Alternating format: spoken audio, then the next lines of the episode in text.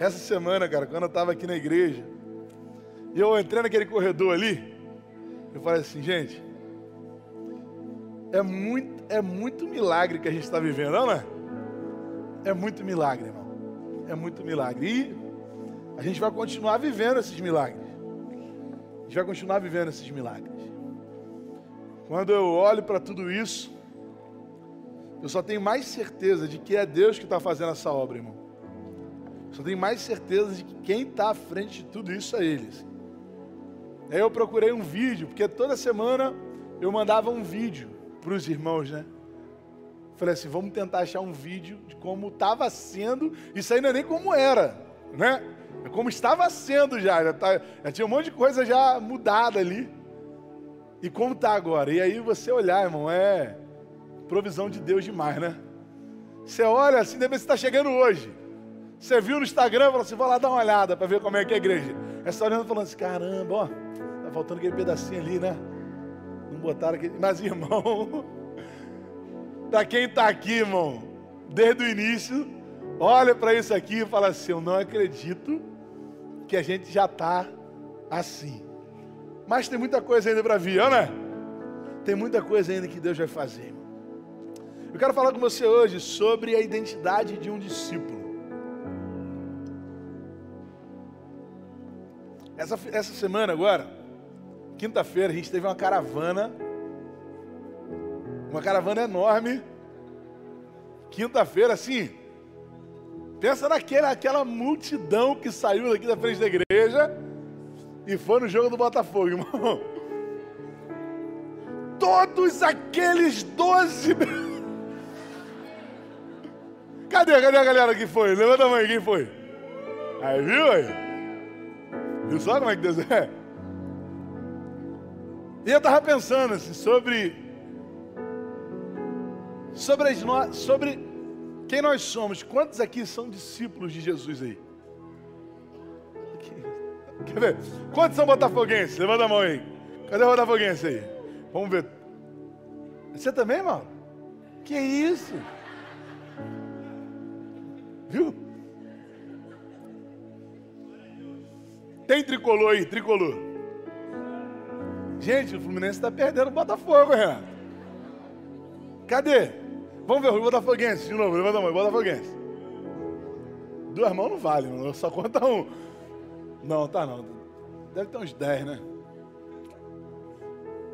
Tricolor, vai, tricolor. Um, dois, três. Uns 10 também, tá páreo. Vascaíno, tem aí? Dinho tá gritando desde o primeiro culto. Para ver se dá um efeito. Cadê o Vascaíno aí? Ih, rapaz. Flamenguista, tem flamenguista aí? É mole? O pessoal me pergunta, pastor, por que você zoa tanto botafoguense assim? Eu falei, é porque menos gente se ofende. Cadê os discípulos do Senhor Jesus aí, meu irmão? É isso que eu estou falando, é disso que eu estou falando. Às vezes a gente carrega com muito orgulho a blusa do nosso time, sabe? Mas, irmão, será que as pessoas te conhecem por flamenguista ou por cristão? Será que as pessoas te conhecem por, sei lá, engenheiro, nutricionista, é, cozinheiro, gari, motorista, ou te conhecem como um servo de Jesus de Nazaré? Sabe por que eu estou perguntando isso? Porque a gente vê hoje nascendo, surgindo muitos Cristos, no plural mesmo, muitos Cristos. Como assim, pastor? Como estão surgindo muitos Cristos? Não é muitos Cristos de alguém falando assim, ó, eu sou Cristo.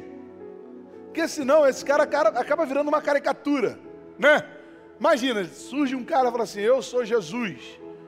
Ele já vira um, um personagem, vai virar um Henrique Cristo da vida, né? Que o pessoal olha e fala assim: Ah, esse cara é doido. Eu não estou falando sobre pessoas que levantam a mão e falam assim: Ó, eu sou Cristo. Eu ressuscitei, eu posso. Aí você chega e fala assim: moleza, irmão, anda sobre as águas aí, se você andar, eu fico tranquilo. É só você. Tá vendo aquele piscininha ali de 200 litros? Se você passar por cima dela andando, eu já vou acreditar que você é Jesus Cristo. É fácil. Não são esses Cristos que eu estou falando. Eu estou falando que estão nascendo vários Cristos. Que pessoas têm pregado vários Cristos. Várias imagens de Cristo têm sido geradas. Você vê um Cristo que vai vencer tudo, você foi chamado para ser cabeça e não cauda, glória a Deus, vai dar tudo certo e prosperidade, e pau! Chega uma doença, irmão. Você vai ver um Cristo, já alguém falando sobre um Cristo é, abatido, um Cristo pequeno. Esses dias a gente estava cantando, a gente cantou Rosto de Cristo, né? Quem conhece essa música aí? Quer ver? Dá um dó aí, dá, irmão. Só um dó mesmo. Não precisa nem ir atrás de mim, não. Para poder né, não ficar inventando moda com você, tá bom? Olha só assim, ó. Não creio, não creio num Cristo vencido, cheio, semblante de dor. Eu creio num Cristo de rosto alegre. Eu creio num Cristo que é. Vamos continuar? E um dia também. O que? Tá até aqui, ó. O verei e assim, e assim eu creio, pela minha. Oh, aleluia, verei o seu rosto, verei a Jesus como Ele é. Oh, aleluia verei o seu rosto, verei a Jesus. Lá no alto, vai! Como Ele. Amém? Bate palma então, só vai palma, bate palma de verdade aí, irmão. Esse Cristo, nós cremos em um Cristo que venceu cremos em um Cristo que cuida de nós. Mas vários Cristos têm se levantado nesse lugar, nesse lugar que eu falo, nessa sociedade, na verdade. Vários Cristos estão se levantando nesse tempo, não como pessoas, não como pessoas falando eu sou Cristo, mas com pessoas falando em nome de um Cristo que não tem comprometimento nenhum com aquilo que está sendo pregado. Irmão, guarda uma coisa. Deus não existe para fazer a sua vontade, amém? Amém? Você está conseguindo entender? Deus não existe, Deus não se move de acordo com o seu querer, irmão. Deus tem comprometimento com a palavra dele. A Bíblia fala assim: vocês oram e não recebem porque pedem mal, porque vocês pedem pelo seu próprio prazer, pela sua própria vontade. Mas Jesus ensinando aos seus discípulos a orar, ele fala assim, ó: "Vocês quando orarem, vocês falam assim, ó: Pai nosso que estás no céu, santificado seja o teu nome. Venha a nós o teu reino." Quando você for orar, você vai falar assim, ó: "Seja feita a tua Você quer orar certo, irmão? Você quer viver a vontade de Deus? Ore assim, ó: "Seja feita a tua Isso é Cristo. Isso é o que Cristo ensina. Isso é o que Cristo fala. Em um dos seus sermões, um, do, um sermão falando sobre os últimos dias, assim, os discípulos perguntaram: Senhor, como vai ser quando tudo estiver acabando? Fala um pouco para a gente, o que, que vai acontecer? E aí eu já falei sobre esse sermão aqui, já preguei sobre ele, e eu quero mencionar, lá em Mateus capítulo 24 e 25, Jesus fala sobre como seriam as últimas coisas. Sabe, irmão, eu não sei se Jesus vai voltar amanhã, mas que está perto, está, irmão. Eu não sei se vai ser semana que vem, mas que cada vez está mais perto disso acontecer, eu tenho certeza absoluta que está. E aí, lá em Mateus capítulo 24, no versículo 23 e 24, ele fala assim aos seus discípulos: Se então alguém disser, vejam, aqui está o Cristo, ou ali, ou aqui, ou ali está ele, não acreditem, pois aparecerão falsos cristos e falsos profetas que realizarão grandes sinais e maravilhas para, se possível, enganar até os eleitos. Irmão, sinais não é prova da presença de Deus. Não, vamos em tal lugar que está acontecendo tal coisa, acontece, faz isso, faz aquilo, irmão. sinais não são prova da, da presença de Deus, irmão. Se não fosse assim, o próprio Jesus não falaria, né?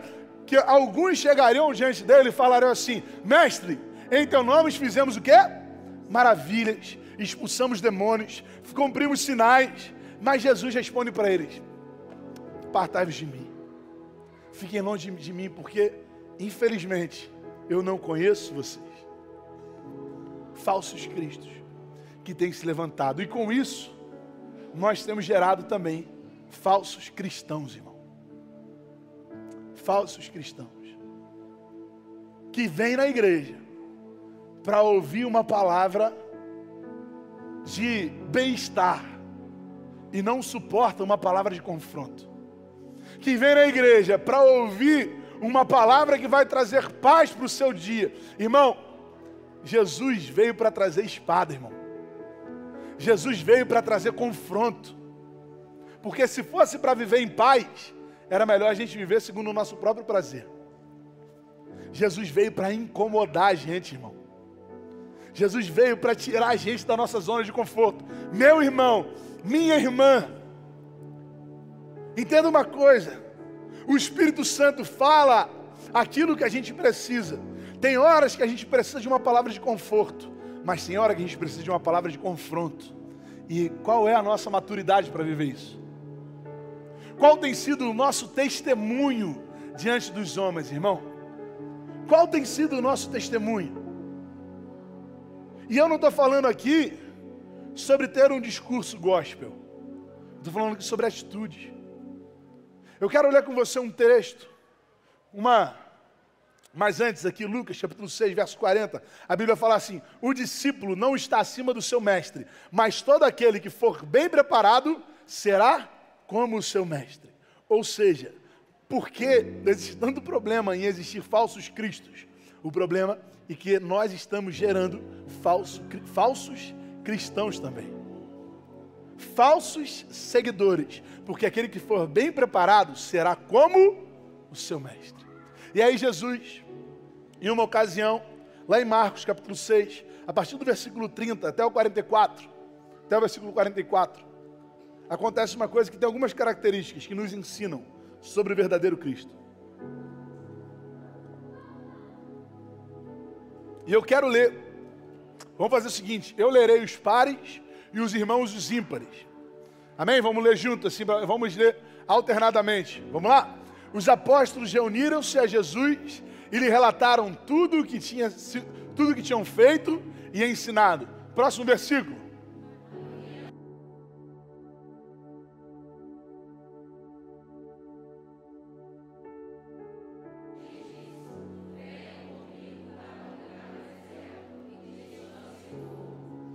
Então, eles se afastaram no barco para um lugar deserto.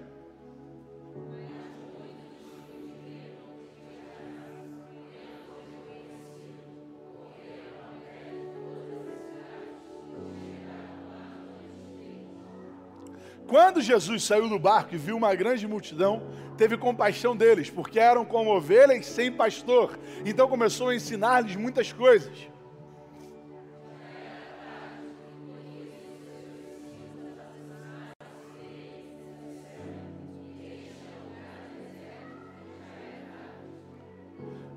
Embora o povo para que possa ir aos campos e povoados vizinhos comprar algo para comer.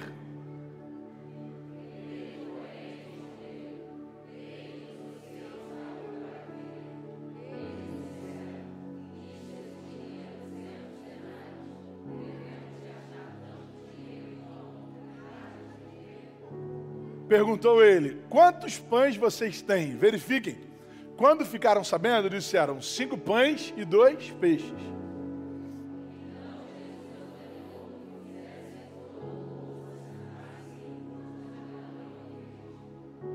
Assim eles se assentaram em grupos de cem e de cinquenta.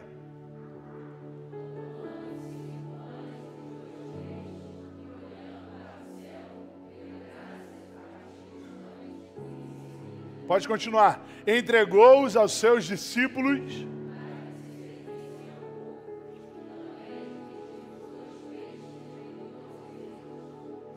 Todos comeram e ficaram satisfeitos.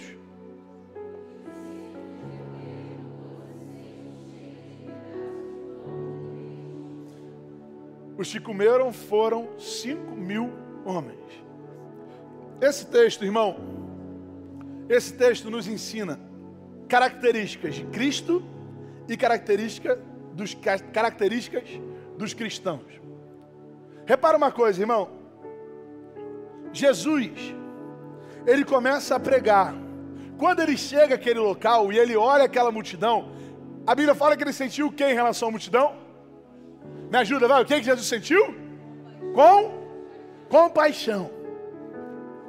E aí Jesus não, não consegue, Jesus começa a pregar para eles, Jesus começa a anunciar para eles aquilo que eles estavam precisando, porque ele percebeu que eles eram como ovelhas sem pastor. Começa a falar aquilo que eles precisavam ouvir, irmão. Irmão, nós precisamos tomar cuidado se nós não estamos fugindo daquilo que Deus já está falando no nosso coração há tempo. Toma cuidado, irmão. Toma cuidado, sabe por quê? De repente você veio para cá hoje falando assim: eu vou ver o que está acontecendo lá, porque eu estou precisando de uma igreja nova, irmão. Entenda uma coisa: se você está vindo para cá procurando uma igreja nova, porque você não está aguentando, ou melhor, você não está dando ouvidos aquilo que Deus tem falado na sua igreja, você está vindo para o lugar errado, irmão. Seja tratado primeiro, e seja tratável seja ensinável primeiro. Aprenda a ouvir aquilo que Deus está falando ao seu coração e entenda que a palavra boa é aquela que incomoda a gente. A palavra boa é aquela que confronta a gente. A palavra boa é aquela que tira a gente da nossa zona de conforto, irmão. Então é isso que eu quero falar para você hoje. É isso que eu quero que você entenda. Jesus olha para eles como se fosse um povo que não tinha quem desse essa palavra, sabe? Que não tivesse quem exortasse, que não tivesse quem cuidasse, como ovelhas sem pastor. Mas os discípulos perceberam outra coisa. Os discípulos perceberam que eles sentiam fome. Quem foi falar para Jesus? Quem quem fez Jesus perceber isso foram os discípulos. Não foi ninguém do povo que levantou e falou assim: Ei, dá um intervalozinho rapidinho só para a gente comer um negócio e a gente volta. Dá um intervalozinho que a gente vai ali e já volta. Não, irmão. Os discípulos estiveram atentos àquilo que o povo precisava. Guarda isso, irmão. Um discípulo de Jesus, ele está atento àquilo que a sociedade precisa. É alguém que anda com uma Bíblia mas que também anda com jornal, amém? É alguém que fala sobre questões eternas, mas alguém que fala sobre necessidades de agora, sobre necessidades de um povo que precisa ouvir a voz de Deus. Jesus se compadece daquele povo porque eles precisavam de questões espirituais. Os discípulos se compadecem daquele povo porque eles precisavam de questões naturais. Jesus ouve a alma daquele povo gritando, mas os discípulos ouvem a barriga deles gemendo, irmão. Nós estamos alheios à situação que tem acontecido hoje na nossa sociedade. A gente tem se fechado em uma bolha gospel, sem perder a capacidade, perdendo a capacidade de influenciar essa geração, de influenciar esse povo, de influenciar essa sociedade. Irmão, Olha hoje para olha para a nossa sociedade. Deus já colocou cristãos em lugares estratégicos, só precisando se manifestar, só precisando agir. Mas a gente está limitando a ação de Deus a essas quatro paredes. A gente não está olhando para o mundo. A gente não está olhando para um povo que geme por questões espirituais, emocionais e naturais também. Irmãos, a gente está dependendo da igreja, é, não é? Falando assim, vem cá, a igreja está recolhendo cesta básica? Está recolhendo, está ali, ó, irmão Renato. Dia 4, inclusive, vai começar aqui, já tem um evento de ação social. Você está convidado para estar. Mas se você já quiser doar um quilo de alimento, quiser participar, pode procurar ele, aquelezinho que está ali. Fica em pé, Renato, por favor. Aquelezinho ali, ó, com a blusa ali, uniforme do Flamengo de, de treino. Você pode procurar ele. Mas, irmão, talvez alguém na, na tua rua esteja precisando de comida. Talvez alguém que mora no seu condomínio está passando necessidade. E a gente está esperando a igreja. A gente está terceirizando isso porque é cômodo. É cômodo, irmão. Ouça, ouça aquilo que Deus quer fazer através de você. Ouça a barriga de quem tem fome. Pastor, mas se não estiver com fome? Entenda, eu não estou falando só sobre a fome. Eu estou falando sobre questões que não são espirituais. Às vezes são questões emocionais. Tem gente que está sendo, irmão, afundada em ansiedade e depressão. Tem gente que está passando por questões que ele não está conseguindo mais reagir. É missão sua fazer algo novo. É missão sua agir de maneira diferente, amém? É nossa missão, irmão. Um discípulo de Cristo está atento às necessidades da sociedade, vive através da fé. Você pode falar assim, pastor, mas eles não agiram através da fé. Dá uma olhada só, no versículo 38. Você pode ler para mim o versículo 38? Versículo 38, ó. Lê aí para mim.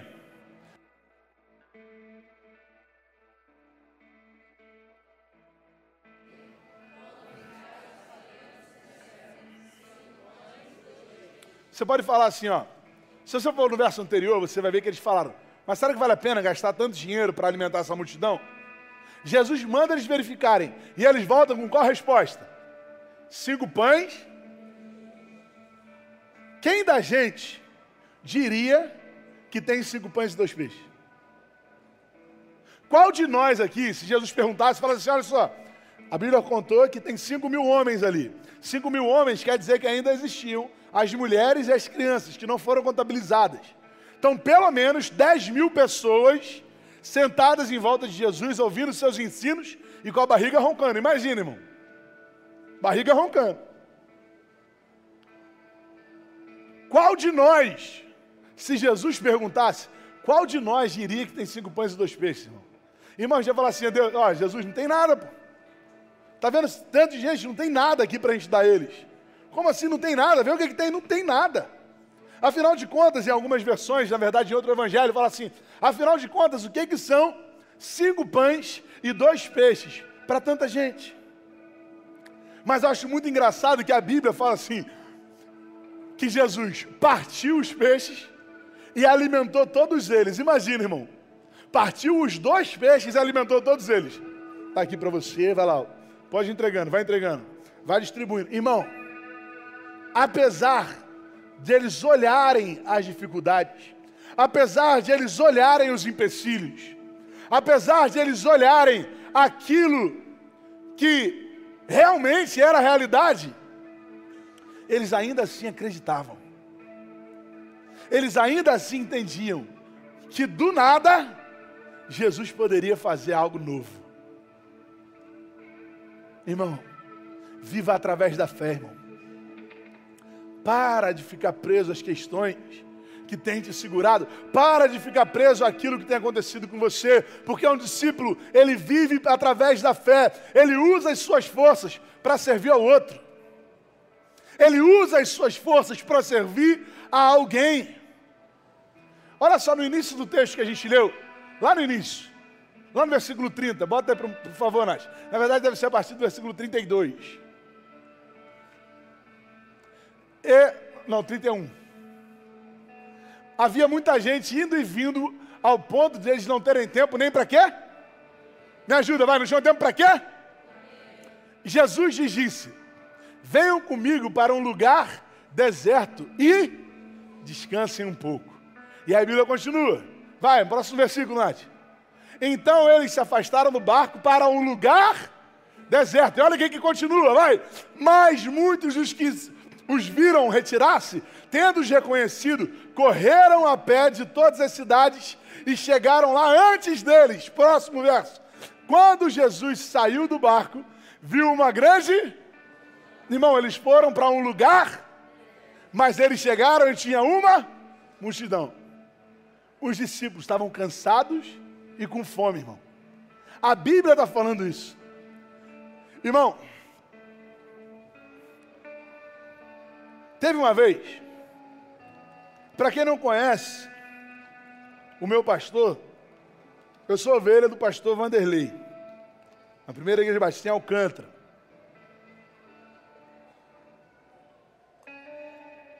Irmão, meu pastor, ele tem uma capacidade muito grande de ficar sem comer, que eu não tenho. Assim, ele, ele tem esse dom. Eu não tenho. Teve um dia, isso devia ser. Acho que isso foi no ano de 2015. Eu estava chegando lá na Piba e ele falou, ele, ele me chamou para ir visitar o complexo do Alemão, que a igreja estava apoiando um, um trabalho missionário lá no complexo do Alemão. E eu falei assim, vamos lá. Mas eu ainda estava, tipo assim, chegando na igreja, eu não conhecia profundamente o pastor Vanderlei, né? Depois aprendi, irmão, que eu sempre tenho que andar com um pacote de biscoito e um casaco junto com ele. Aí, beleza, ele marcou comigo sete horas da manhã. Eu cheguei lá às seis e meia. Eu não sabia também que às vezes ele atrasa. E aí fiquei esperando até sete e meia, sete e quarenta. E assim, eu tenho uma característica, uma característica de gordo. O que, que o gordo faz? O gordo não come nada de manhã. Assim, acordou, o gordo não consegue comer. Ele espera um pouquinho para depois comer o italiano. Entendeu? Eu fiz assim, o meu hábito. Falei assim, não vou comer nada, tal, sem fome. Estava cheio. Acordei assim, acordei sem fome. Sempre acordo sem fome. Das duas horas depois, uma fome avassaladora. E aí, irmão, sete e meia, sete e quarenta, eu estava com uma fome absurda já. Sete e meia, sete e quarenta da manhã. Alcântara começando a abrir. Eu falei, eu vou comer um pastel chinês, irmão. Vem. Deus sempre foi bom comigo, sempre me livrou, irmão. E eu falei assim, eu vou lá, vou comer um pastelzinho chinês. quando eu falei que eu, quando eu, na verdade eu não saí, porque eu estava com medo dele chegar na hora que eu saísse, né? Eu estava chegando na igreja. E aí ele chegou, eu falei, pastor, olha só, rapidinho, enquanto o senhor está aí, eu vou ali comer um negócio e volto. Ele, não, meu filho, fica tranquilo, chegando lá a gente come alguma coisa, a gente vê de repente se tem algum lugar lá para comer. Eu falei, pastor, é rapidinho, cara. Eu, tô, é, é, vou lá e volto. Ele, não, Fica tranquila, pai. Lá deve ter alguma coisa para a gente comer. Chegamos, irmão. Chegamos no complexo do alemão. Descemos lá. Falei assim, pastor, então. Lembra aquele negocinho? Então, eu vou ali rapidinho. Comer um negócio. Não, pai. Lá em cima deve ter alguma coisa para comer. Isso já era umas nove e pouca, irmão. Ponte engarrafada, amém? Barriga estava como? Urrando. Não aguentava mais. Falei, não, pastor, é jogo rápido, eu vou ali, volto. Não, pai, fica tranquilo, chegando lá a gente vê se tem alguma coisa, pá. Falei, tá bom, então subimos o complexo do alemão, irmão. Não tinha nada. Não tinha nada para comer lá em cima, irmão. Eu crente que ia ter uma recepçãozinha assim para ele, né? Eu pegar na, de lambuja. Não tinha, irmão. Sabe que hora que eu fui comer? Sete e meia da noite com o irmão Ereci, fazendo farofa, arroz e um bife de fígado pra gente, irmão. Irmão, quase morri aquele dia. Que assim, quando você já sabe que não vai comer, né? Você vou fazer um tempo aí de jejum, pá, beleza. Mas eu acho que ele estava de jejum, não contou nada para mim. Não me falou nada. Eu fiquei toda hora querendo comer não conseguia comer nada. Pastor Elias passando fome junto comigo. Quem fica estressado quando está com fome aí? Ei, ei. Quem fica estressado quando está cansado aí? Com sono? Irmão, os discípulos estavam assim. Sabe como que os discípulos estavam? Cansados, com fome, procurando um lugar deserto para descansar. Quando botaram o pé na praia, rum, uma multidão em volta. E aí Jesus sente compaixão deles. Eu imagino os discípulos olhando para Jesus e falando assim: Cara, eu, sei, eu, eu conheço o seu olhar, cara. Ele vai começar a pregar de novo, alguém tira ele dali. Eu sei que ele vai falar de novo. Eu sei que ele vai pregar para esse povo. Eu sei que ele vai ficar com pena. Pedro, vai lá, cara. João, presta atenção, você tem intimidade. Dá um toquezinho nele. Fala para ele que está com uma fome danada. E aí Jesus, ó, começa. Começa a pregar. Começa a cuidar do povo. Começa a ensinar. E os discípulos estavam ali também. E depois disso tudo, depois de estarem com fome, com sono, cansados, Jesus chega e fala assim: faz o seguinte, vamos juntar vocês doze aqui rapidinho. Pega esses cinco pães, esses dois peixes, e vocês doze só vão servir esses dez mil aqui rapidinho aqui pra gente. Imagina, irmão. Tem gente que fica achando que eu arrumo confusão, né? Imagina os discípulos falando para Jesus, falando assim, Jesus, o senhor tem que parar de entrar nessas confusão. Doze para servir dez mil. Doze. Doze cestinhos para cuidar de dez mil. Mas eles não retrucaram, não voltaram atrás. Eles tiraram força, irmão, da onde não tinham para servir ao povo. Às vezes a gente está cansado, irmão. Às vezes a gente está cansado, sabe? Estressado, tanta coisa na cabeça. Mas entenda uma coisa: se você se colocar nas mãos do Senhor, é Ele quem vai te dar força para fazer. Porque é dele tanto o querer quanto o realizar. É Ele que faz. Porque aqueles que confiam no Senhor, eles renovam as suas forças, amém? Eles sobem, eles voam como águia, eles correm e não se cansam, caminham, mas não se fadigam. Meu irmão, o nosso Deus é aquele que renova as nossas forças. Um discípulo de Jesus é capaz de, no meio das, do seu cansaço, fazer um último, um último esforço para cuidar de alguém, Para cuidar de alguém, para cuidar daqueles que precisam. Eu sei, irmão, que a gente está cansado. Eu sei que tem muita coisa, irmão. Tem muita coisa acontecendo ao mesmo tempo. Principalmente aqui na nossa igreja, um monte de coisa acontecendo, pipocando. E a gente ainda tem poucas pessoas para trabalhar. Poucas pessoas que querem se comprometer. Que vão, irmão, chegar cedo, sair tarde, ficar com fome. E é isso que eu estou te falando. Qual o preço que a gente está pagando? Qual o Cristo que a gente está servindo? Aquele que vai entregar as coisas de bandeja para a gente? Não, irmão. Quem serve, ao, quem serve ao povo não é Cristo, são os discípulos. Cristo faz o milagre, mas quem reparte é o povo. Cristo faz o sobrenatural, mas o natural, quem faz são os discípulos. Qual Cristo que você está servindo, irmão? Ou melhor, qual Cristo que você veio buscar essa noite? Qual Cristo que você tem procurado todos os dias? Porque um cristão, cristão significa pequeno Cristo. Cristão é aquele que imita a Cristo. Você ver? Eu vou fazer uma pergunta aqui. Quem aqui é o embaixador do rei? Embaixadores do rei, por favor, se coloquem de pé. Embaixadores do rei. Embaixadores. O que é um embaixador? Mais alto, irmão. O que é um embaixador? O que é um embaixador do rei? Aquele que representa Jesus Cristo aqui na terra. Qual é a divisa dos embaixadores?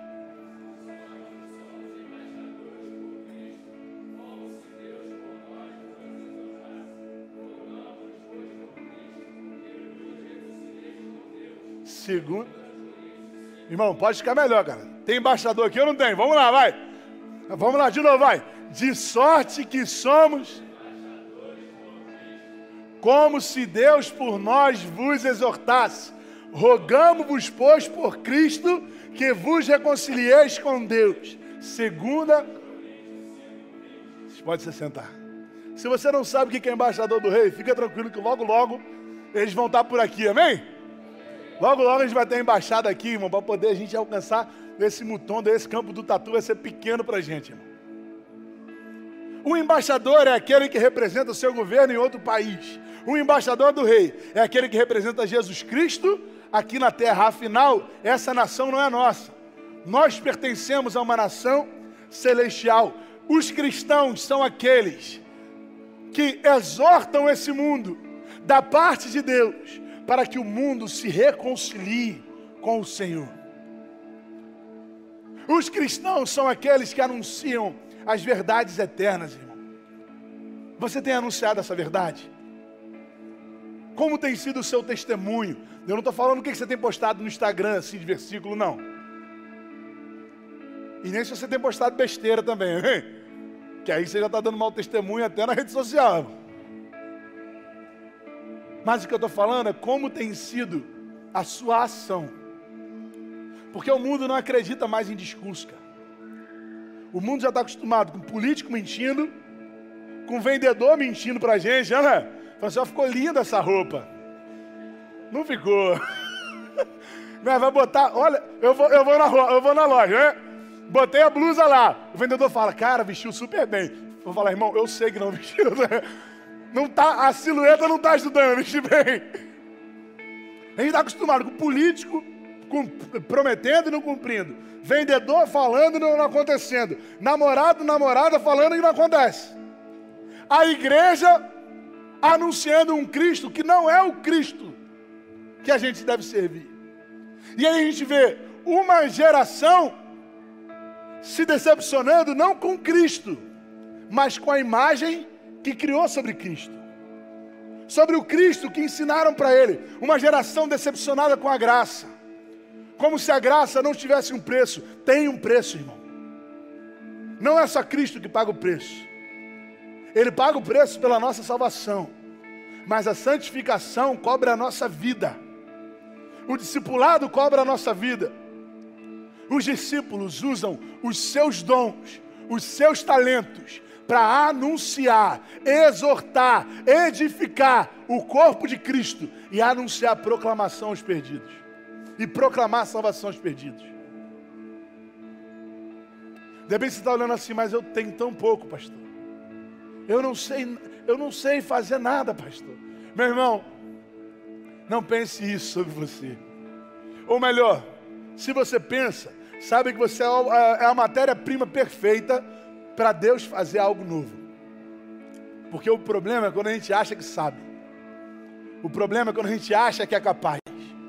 Os discípulos colocaram cinco pães e dois peixes para compartilhar aquilo que tinham.